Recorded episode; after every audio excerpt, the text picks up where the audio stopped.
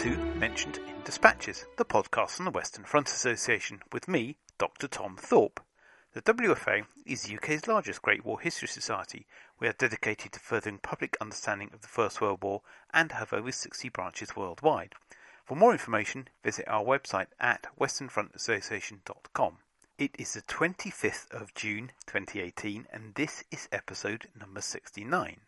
On today's podcast, Dr. Jonathan Boff from the University of Birmingham gives a lecture on the German spring offensives which occurred from March to July 1918. This talk was given at the WFA's 7th President's Conference in Birmingham on the 2nd of June 2018. Good morning, everybody. It's a great pleasure to see so many of you here today, and and, and it's a particular honour uh, to be asked to address you um, by uh, at the President's Conference, because frankly, if it wasn't for the President and at least a couple of your Vice Presidents, uh, I suspect I probably wouldn't be here uh, today. About exactly 10 years ago, I gave my first ever paper as, a, as an academic student uh, at a conference that John and Gary uh, organised at the University of Birmingham. Cal was on the door then as well, actually. Uh, so, you know, the good, good teams stick together. Uh, and if it hadn't been for the encouragement of Pete, who, who ran the panel that day, uh, and Gary and John over many years, uh, I certainly don't think I would have uh, stuck with it as, as foolishly as I have. Um, 1918. I'm actually not going to talk too much about Crown Prince Ruprecht today. I'm going to talk about him a little bit certainly he provides the background for what I'm going to talk about, and, and, and the, uh, the view that I am going to present to you today of the German spring offensives is largely mediated through uh, his diaries and through his letters, and, and, and, there is more available in the book, which I am squalidly commercial uh, about. I am an unashamed whore. Um, but what I want to talk about really is the fact that, you know, although 1918 witnessed uh, the greatest battles fought on the Western Front, and indeed the greatest battles ever fought in Western Europe. Uh, and that these battles were the battles which at least concluded, if they didn't necessarily decide the First World War, they still remain, I think, pretty poorly understood. And I don't think very many people, if pressed, would nominate 1918 as the most successful year in the history of the British Army but I think you can make a very good case that it was.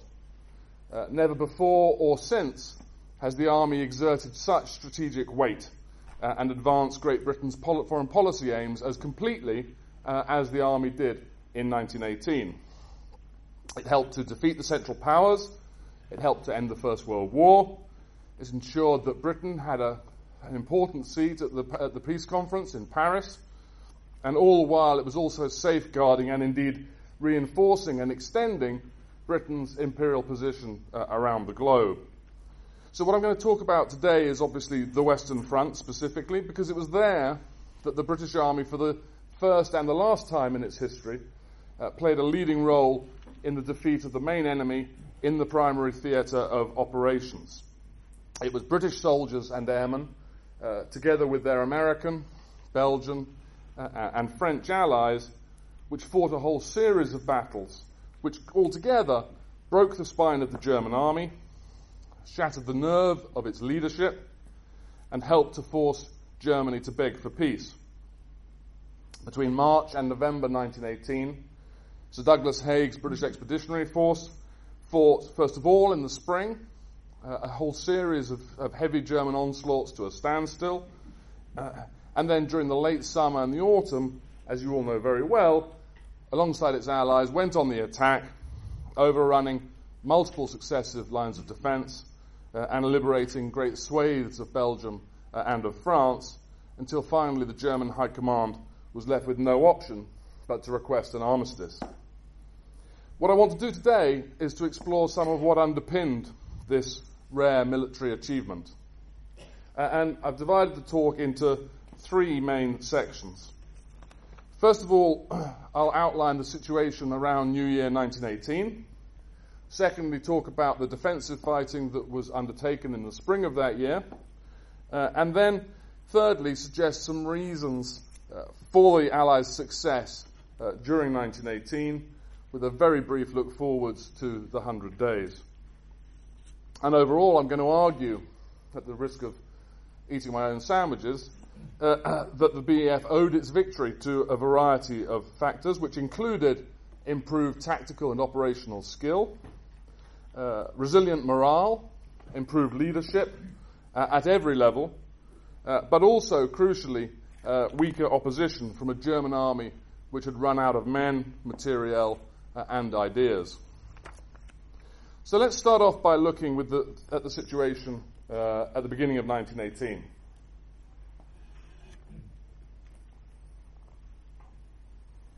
I think it's notable that the BEF's successes in 1918 were especially remarkable because it had begun the year in something very close to a crisis. 1917 had been a year of disappointments. Battles such as Arras and Third Ypres had yielded apparently little more than over 800,000 British casualties. And although Douglas Haig continually was protesting that the German army was on the brink of collapse, for Prime Minister David Lloyd George, at least, he could see little sign of this happening imminently. So Lloyd George decided to send Douglas Haig a message to clip his wings. First of all, by purging uh, Haig's staff, the GHQ staff, uh, as many of you will know. And secondly, by refusing GHQ's demands for 650,000 fresh troops to fight the campaign of 1918 and only sending 100,000 uh, instead. The idea being very much, I think, and I'm about to be corrected on this, no doubt, by Alison, but uh, uh, that Lloyd George thought that there were better uses for manpower either in other theatres or in the factories, or for that matter, in the future, rather than uh, in another series of bloody, and as he saw it, futile campaigns led by Douglas Haig uh, in, on the Western Front. One of the consequences of that, of course, was that the War Office decided to reorganize the British Army, BEF, I should say, uh, breaking up a number of divisions and reducing the infantry in all the divisions, most of the divisions, from 12 to 9 battalions.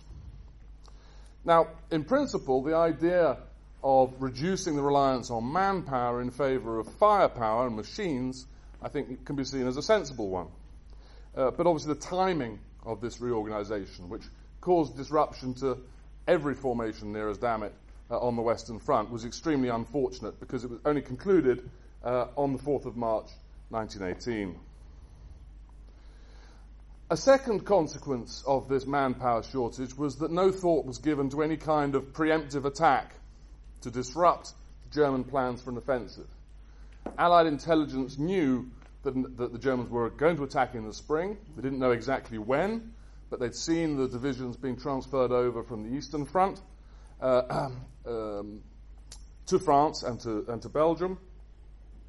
They had a pretty good idea where the attack was going to be. They knew it was going to be in the sector uh, on the right of the British line, sort of south of Arras, against the Third and certainly the Fifth Armies. As I said, the only thing they weren't quite sure of was exactly when uh, it was going to happen. the third consequence of the manpower shortage was this was that it undermined the British attempt to establish a solid defence. I think it's easy to forget that the British had actually relatively little experience of fighting defensively. After all, since the end of 1914, the BEF had largely, at least at the strategic level, been on the offensive. But the successful German counterattack at Cambrai on the 30th of November 1917 had highlighted how fragile British defences could be, and the fact that the, this German attack was clearly, large scale German attack was clearly imminent, concentrated minds uh, quite effectively. So on the 14th of December 1917, GHQ uh, issued instructions on organising the defence. Now, I'm just going to see if I can get this to work. That's the map. Well, you all know that by heart, so I'm not going to worry too much about that. And that is a schematic of the defence in depth that the uh, British Army tried to operate, supposedly, as what we'll discuss, uh, in the spring of 1918. Now, I'm not going to go into detail. Again, I suspect most of you are, are, are very well aware of, of how this was, was, supposed to work. The key point, however, is that the British Army at the end of 1917, beginning of 1918, was trying to move away from a traditional forward crust defense, which basically meant holding the front line as hard as you possibly could uh, and shooting down any attackers as they tried to cross no man's land, in favor of an elastic defense in depth scheme, aligned, arrayed in depth, as you can see, over several, several miles deep, within which there was a, a degree of flexibility. So you sort of roll with the punches a little bit and then launch counterattacks to retake any ground that had been taken. That, at least, is the, is, is the way it's um, presented. As I say, we'll interrogate that a little bit more closely in a moment. Now, the manpower problem with this is that obviously it requires a lot of manpower to build all the fortifications in depth on a scheme like this. And, and because the manpower wasn't available, uh, as again, as many of you will know, that was simply impossible uh, in the time that they had at their disposal. A lot of combat troops were, were, were, drafted in to dig at the expense of training time and rest time. Um, but nonetheless, some sectors of the front, they completed all their defences, but in, particularly in the Fifth Army sector uh, in the south, they were a long way short of it.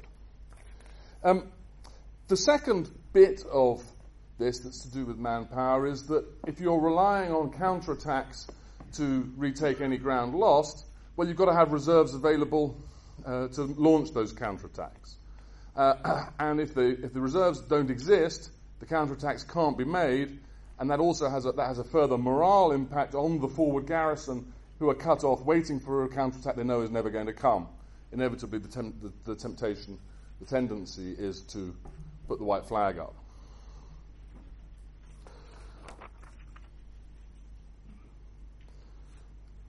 There were two other problems undermining British attempts to, to, to mount a defence in depth.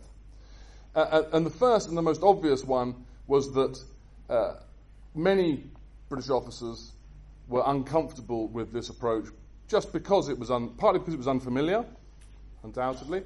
There's also, you can imagine, a psychological problem here. How do you tell soldiers who have fought or their, their comrades have fought and died to capture this ground that you're going to voluntarily give it up? which is a, an essential part of, uh, uh, of, it. So there's a psychological problem. Uh, there's a lack of practice uh, in command and communications and counterattacks, all of which were essential for this kind of uh, scheme to work well. And, but there was a second and, and even more fundamental problem uh, with defence in depth, however. Which concerned not merely the way it was implemented, but actually the very concept. Now, to us, with the benefit of 100 years of hindsight, who, who, who, who know how modern warfare evolved in the Second World War, most particularly, and, for example, NATO plans for the North German plain uh, during the Cold War, um, to us, defence in depth seems natural and obvious response to the challenges, one of the cha- some of the challenges of modern war. Uh, but in 1917 and 1918, this, it was still a very highly contested concept. The way that the history has been written has tended to flatten out the level of dispute about whether defences should be forwards and crust or in depth and flexible. but actually, there were still an awful lot of people on both sides, British and French, who just thought it was a very bad idea, largely for the morale reasons that I've already mentioned this is a pretty complex story, uh, and it may be better to discuss it in more detail in, in Q&A than to try and uh, outline it here. What is clear, however, is that the British Army was very far from ideally prepared to face the German offensive when it started uh, on the 21st of March 1918. I want to talk a little bit about planning of those, offense, of those offences from the German side. Now, you, can, you can go quietly mad reading the different German plans for these offensives. There's several months of memoranda going backwards and forwards with different objectives and different approaches and so on and so forth, as all the arguments were played out within the uh, German High Command, OHL.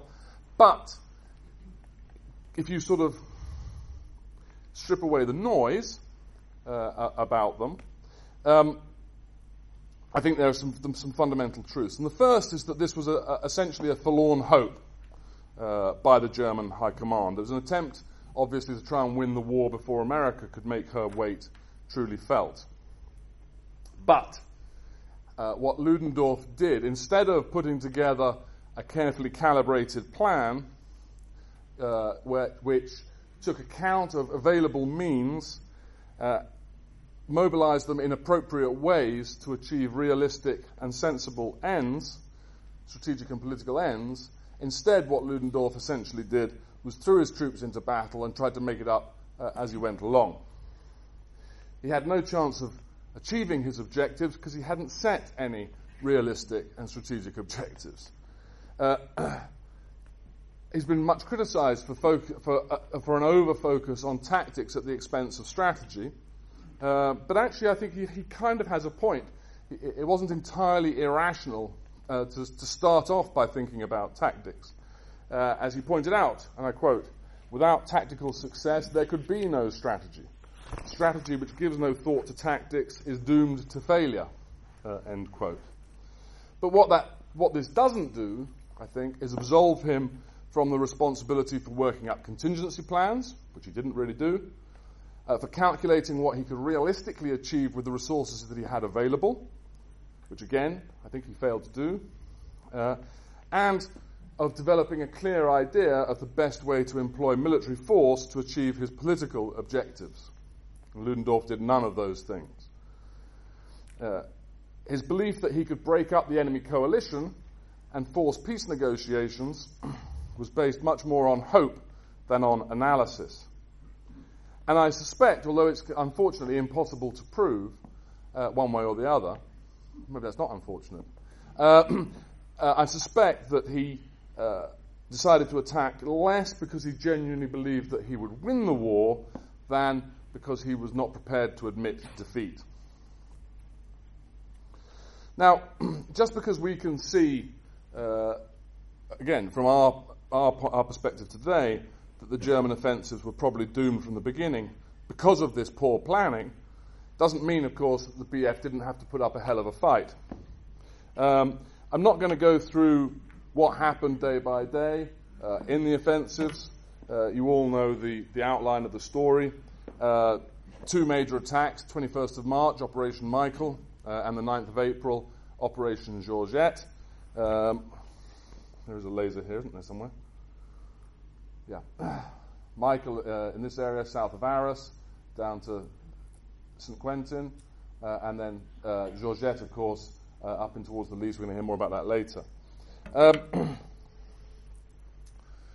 these are the two biggest battles, uh, so far as the BEF are concerned, in the spring of 1918. There's another one which I'll come to a little bit later, which kind of gets written out of the history because it doesn't fit the history terribly well. Uh, we'll discuss that in a second as well. But what is important is that the BEF is forced, was forced to give up pretty much all the ground that it had fought and bled through 1916 and 1917 to gain, uh, uh, and suffered extremely heavy casualties uh, in the process. Between March and May, the BEF lost uh, 366,937 men. Uh, one in four of the frontline fighting troops. Uh, in many of the uh, fighting divisions, losses in the infantry were well over 50% uh, in these months. Intense losses. Over 150,000 of those 366,000 uh, were dead, confirmed dead, or had gone missing. Uh, many of them had become prisoners. Germans took 40,000 prisoners in the first three days of the offensive, uh, which was more than they had taken in the previous three and a half years of the war. Um, Either way, 150,000 of those 366,000 were never coming back. Um, and French casualties and German casualties were equally heavy and horrendous. Uh, French over 100,000, uh, and the Germans probably about half a million, four, 500,000, something like that, uh, in those first two major offensives. Put the British Army under intense stress. There's no two ways uh, about that. However, by the end of April, apart from a few unlucky British divisions which were transferred down to the French sector for arrest and got in the way of further German attacks, uh, that was pretty much the end for uh, the BEF of the German offences. Now, just to come on and analyse uh, these a little bit,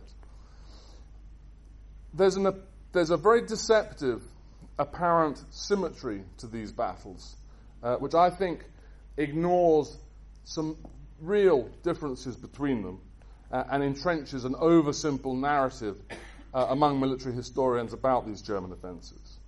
If you, if you listen to the consensus, what I would call the consensus view of the German offensives of spring 1918, well, then all the German operations uh, adhere to a pretty common pattern. And that common pattern is one of brilliant German tactics, uh, outthinking and outfighting brave but weak British defences, uh, German tactics characterized by mobility, aggression, storm troops. There are some storm troops with a captured British tank. Um, decentralized command, uh, huge emphasis on moment, keeping, maintaining the momentum of the attack, so that any enemy, any British strong points were, defend, were, were bypassed uh, and left to be mopped up by follow-on forces uh, later, and that these tactics altogether overran a system of uh, defence which the British had cribbed from the Germans, uh, not terribly well, that they'd failed, the British had failed properly to grasp, or properly to apply, or a bit of both. Uh, again, this consensus narrative uh, would go on. British command and control were paralysed, while the soldiers of the BEF, often cut off in small units, fought bravely but in vain and seemed unable to stem the field grey tide. Uh, British commanders, beset by communications breakdowns, failed to coordinate effective counterattacks, instead, too often falling back to avoid encirclement, just creating more gaps for the storm troops uh, to exploit with glee. Uh, however, despite these excellent German tactics, the German offensives, the consensus narrative goes, were then undercut, undermined, let down by their logistics, first of all, and by, by uh, operational and strategic errors made by Ludendorff. Those, those uh, operational and strategic errors would normally be classified, I think, probably as three. One would be dividing uh, the attack between two different army groups, so, so, there's no unified command for the German offensive in the first place, apart from Ludendorff, who's got a few other things on his mind at, mo- at that time. Uh, that's the first one. The second one is uh, at the end of March, he gets overconfident, thinks that he's already defeated the British, and therefore that he can uh, divide his forces to both finish off the British and defeat the French all at the same time, and that proves to be mistaken. And the third one is the, the David Zabecki argument, which is that if only the Germans had captured Amiens and had seen the importance of Amiens and driven for it properly, uh, then uh, that might have been more uh, successful. So, these strategic and operational errors by, uh, by Ludendorff, as I say, combined with logistic weakness and overtiredness of the troops and an inability to, to maintain the momentum of the German offensive, uh, mean that it, is, that it was doomed. Um, that's a picture of Ludendorff looking particularly implacable. Um, now, the point about this consensus narrative is if you think about it, um, it's primarily one about the German army, isn't it?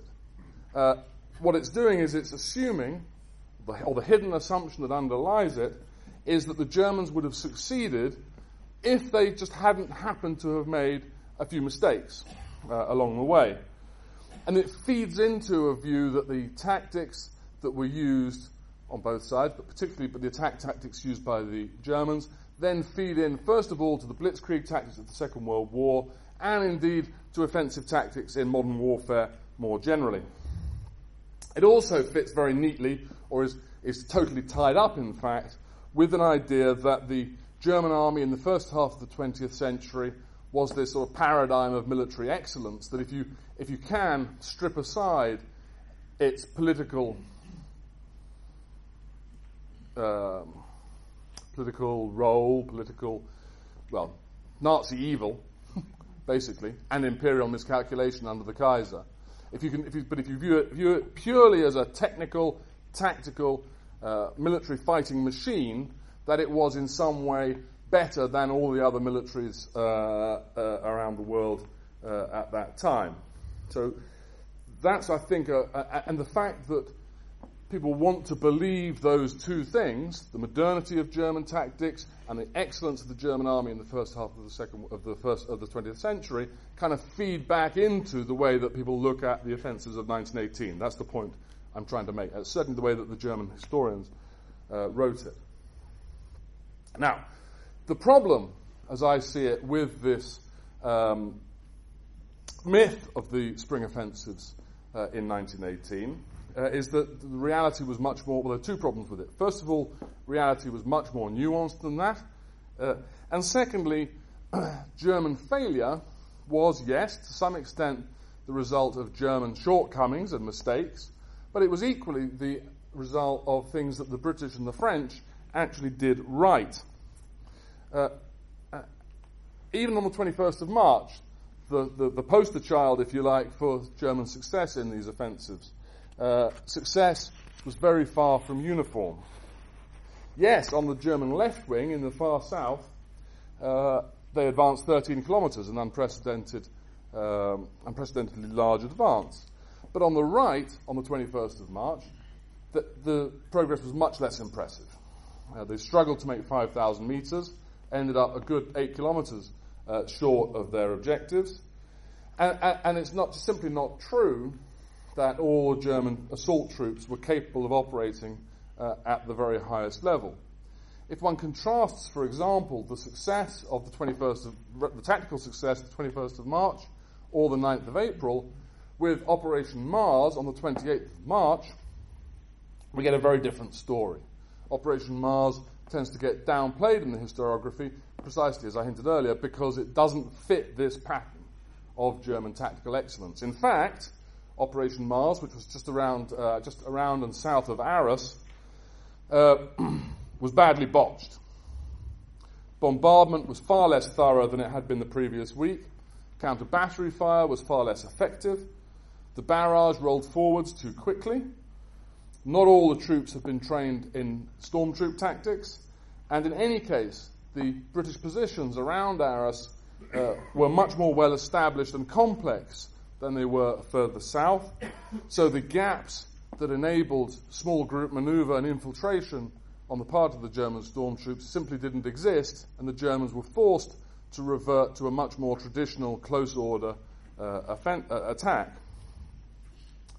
There was little fog on the 28th of March to mask the assaulting troops, and therefore the British, who, by the way, were not operating a defence in depth in this sector at all because the terrain enabled them not to, uh, were able to shoot the German attackers down as they crossed uh, no man's land.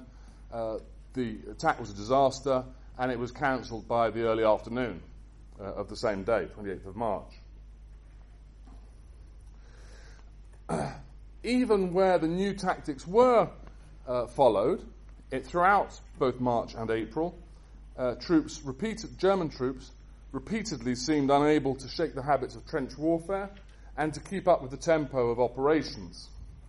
And in terms of uh, artillery, and I'm sure there are some uh, gun experts uh, in the room, although some units certainly did use the, the Pulkowski method of, of firing by the map uh, in an effort to, to retain surprise, others didn't. And there was no um, common doctrine within the German army as to how to use artillery in the offensive uh, until about the end, middle of May, end of May 1918. Uh, and lastly, and I think most importantly probably, uh, far from leaving subordinates free to use their initiative within a decentralized model of command, Auftragstaktik, uh, mission command, uh, whatever you want to call it, Corps, uh, army headquarters, and indeed Ludendorff himself had been trying to exercise much too much control, micromanaging all the way down the hierarchy, such that whatever the shortcomings of German logistics and strategy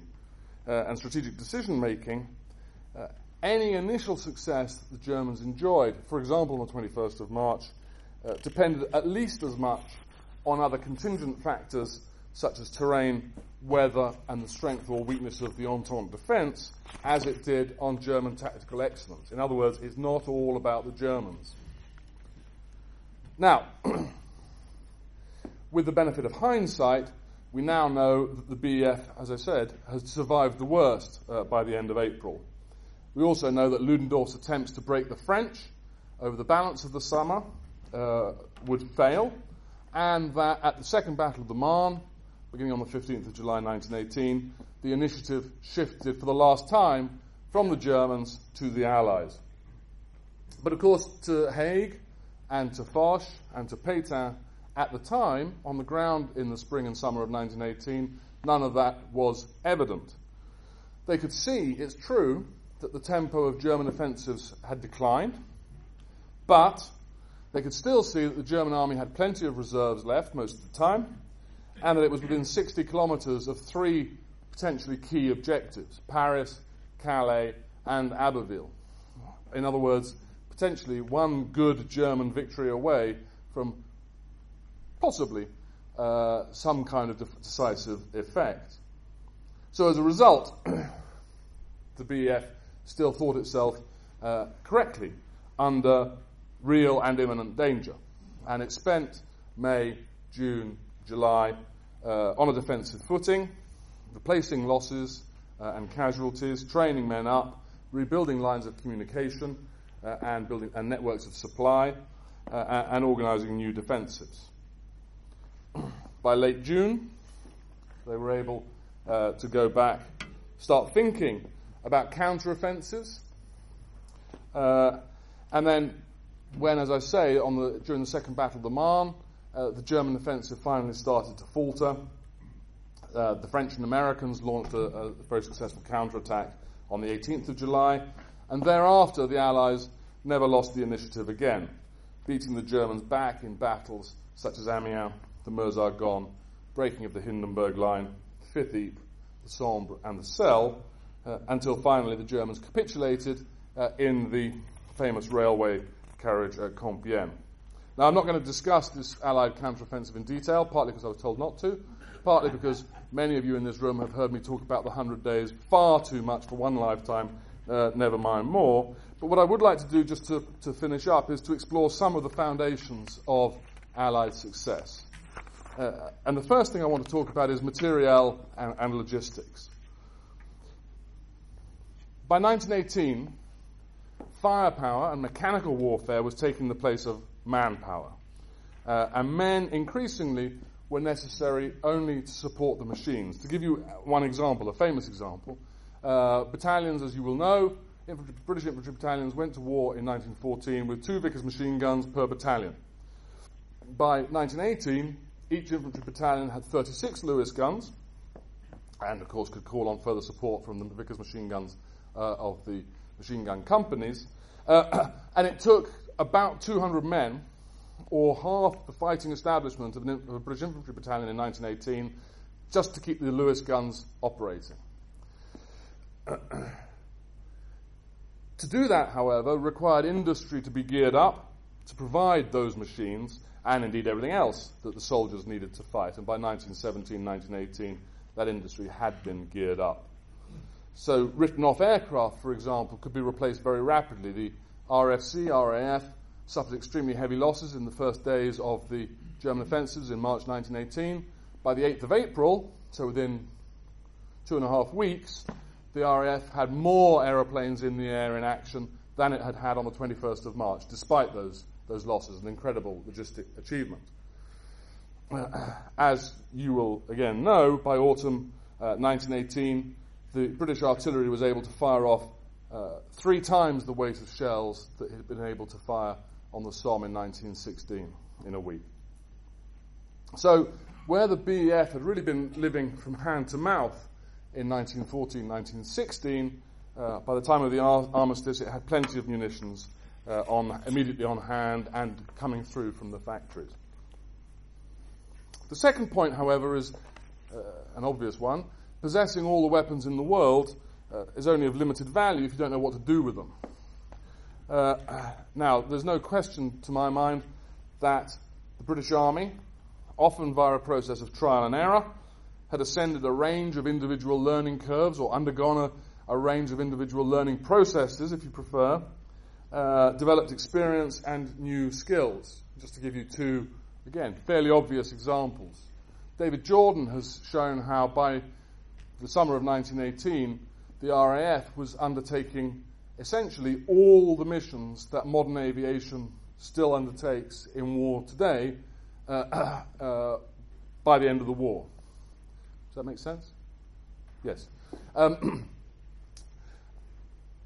they had discovered all the different things that you could do with an aeroplane to fight, uh, and, were, and were doing them not exactly the same way, of course, as the RAF does them today, but with the same, in, in, the, in a similar fashion, a recognizable fashion, uh, anyway. Another, another example if you wanted to fire off an artillery shell with the increased accuracy that was possible in 1918, well, then your ability to do that depended on new techniques and new inventions in a whole range of fields, which included survey, aerial photography, meteorology, metallurgy, uh, fuse and propellant technology, communications, command, control, and intelligence.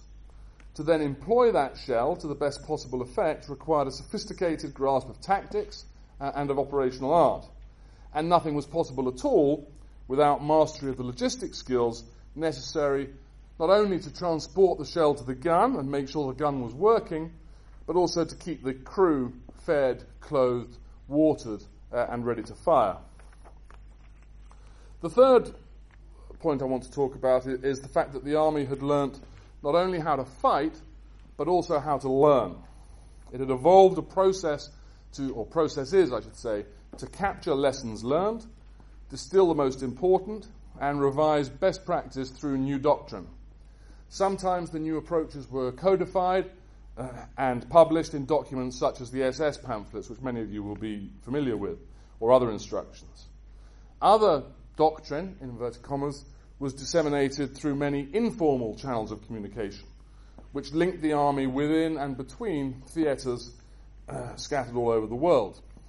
Uh, consciously or, or by accident, the army had managed to construct a highly flexible and effective system of learning systems operating simultaneously down multiple different channels, each characterized by varying degrees of formality and central control uh, to spread the word and ensure that innovation and adaptation was, was as effective and as efficient uh, as it could possibly be.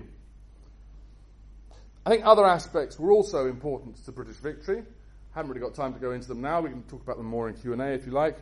First of all, Britain understood the kind of war it was fighting, could see how it ended, uh, and had, had devised a, an appropriate way of fighting it. Uh, secondly, she was, Britain was working very well within her alliances, note the plural. Uh, and thirdly, morale and leadership uh, were very, very good. But overall, however, if you want to see how much more potent a weapon the British Army constituted by the end of 1918, all we actually need to do is to compare the BEF's position at the beginning and end of the year. In January and February, as we saw, it squatted on the defensive, apparently paralysed by the High Command reorganisation, uh, High Command reshuffle, I beg your pardon, uh, and the swinging reorganisation of the ranks, awaiting a German offensive, which it expected to be able to contain, but had no thought of preempting. By the end of the year, in contrast, uh, the BEF had launched multiple major offensives, employing up to five armies at once, uh, in less time than it had taken to plan an attack by just one army in 1916.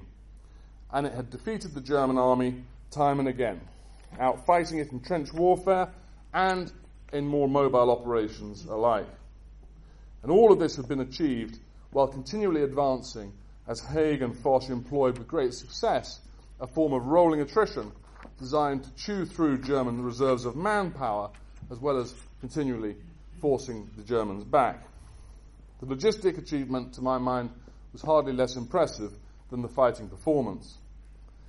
The BEF had played a leading role in defeating the most feared army in the world, the military which had set the standard worldwide since the 1860s, at least. To fight a successful defensive battle and then make the transition to a victorious offensive is one of the hardest things to pull off in war. Montgomery managed it in the desert in 1942. Bill Slim managed it in the jungle in 1944 45.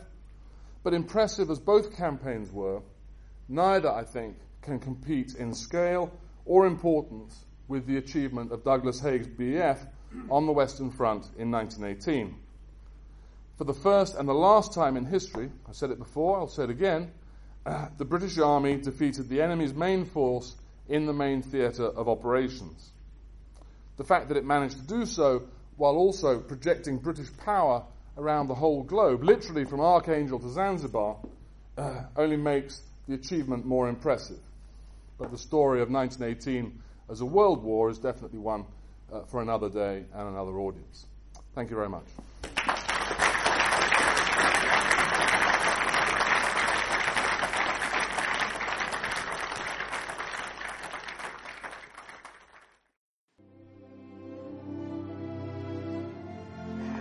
Have been listening to the Mentioned in Dispatches podcast from the Western Front Association with me, Tom Thorpe. Thank you for all my guests for appearing on this edition. The theme music for this podcast was George Butterworth's The Banks of Green Willow. It was performed by the BBC National Orchestra of Wales, conducted by Chris Russman, and produced by BIS Records. This recording is part of a collection of orchestral works by Butterworth performed by the BBC National Orchestra of Wales and supported by the Western Front Association. This is available from all good record stores under the record code BIS2195. Until next time.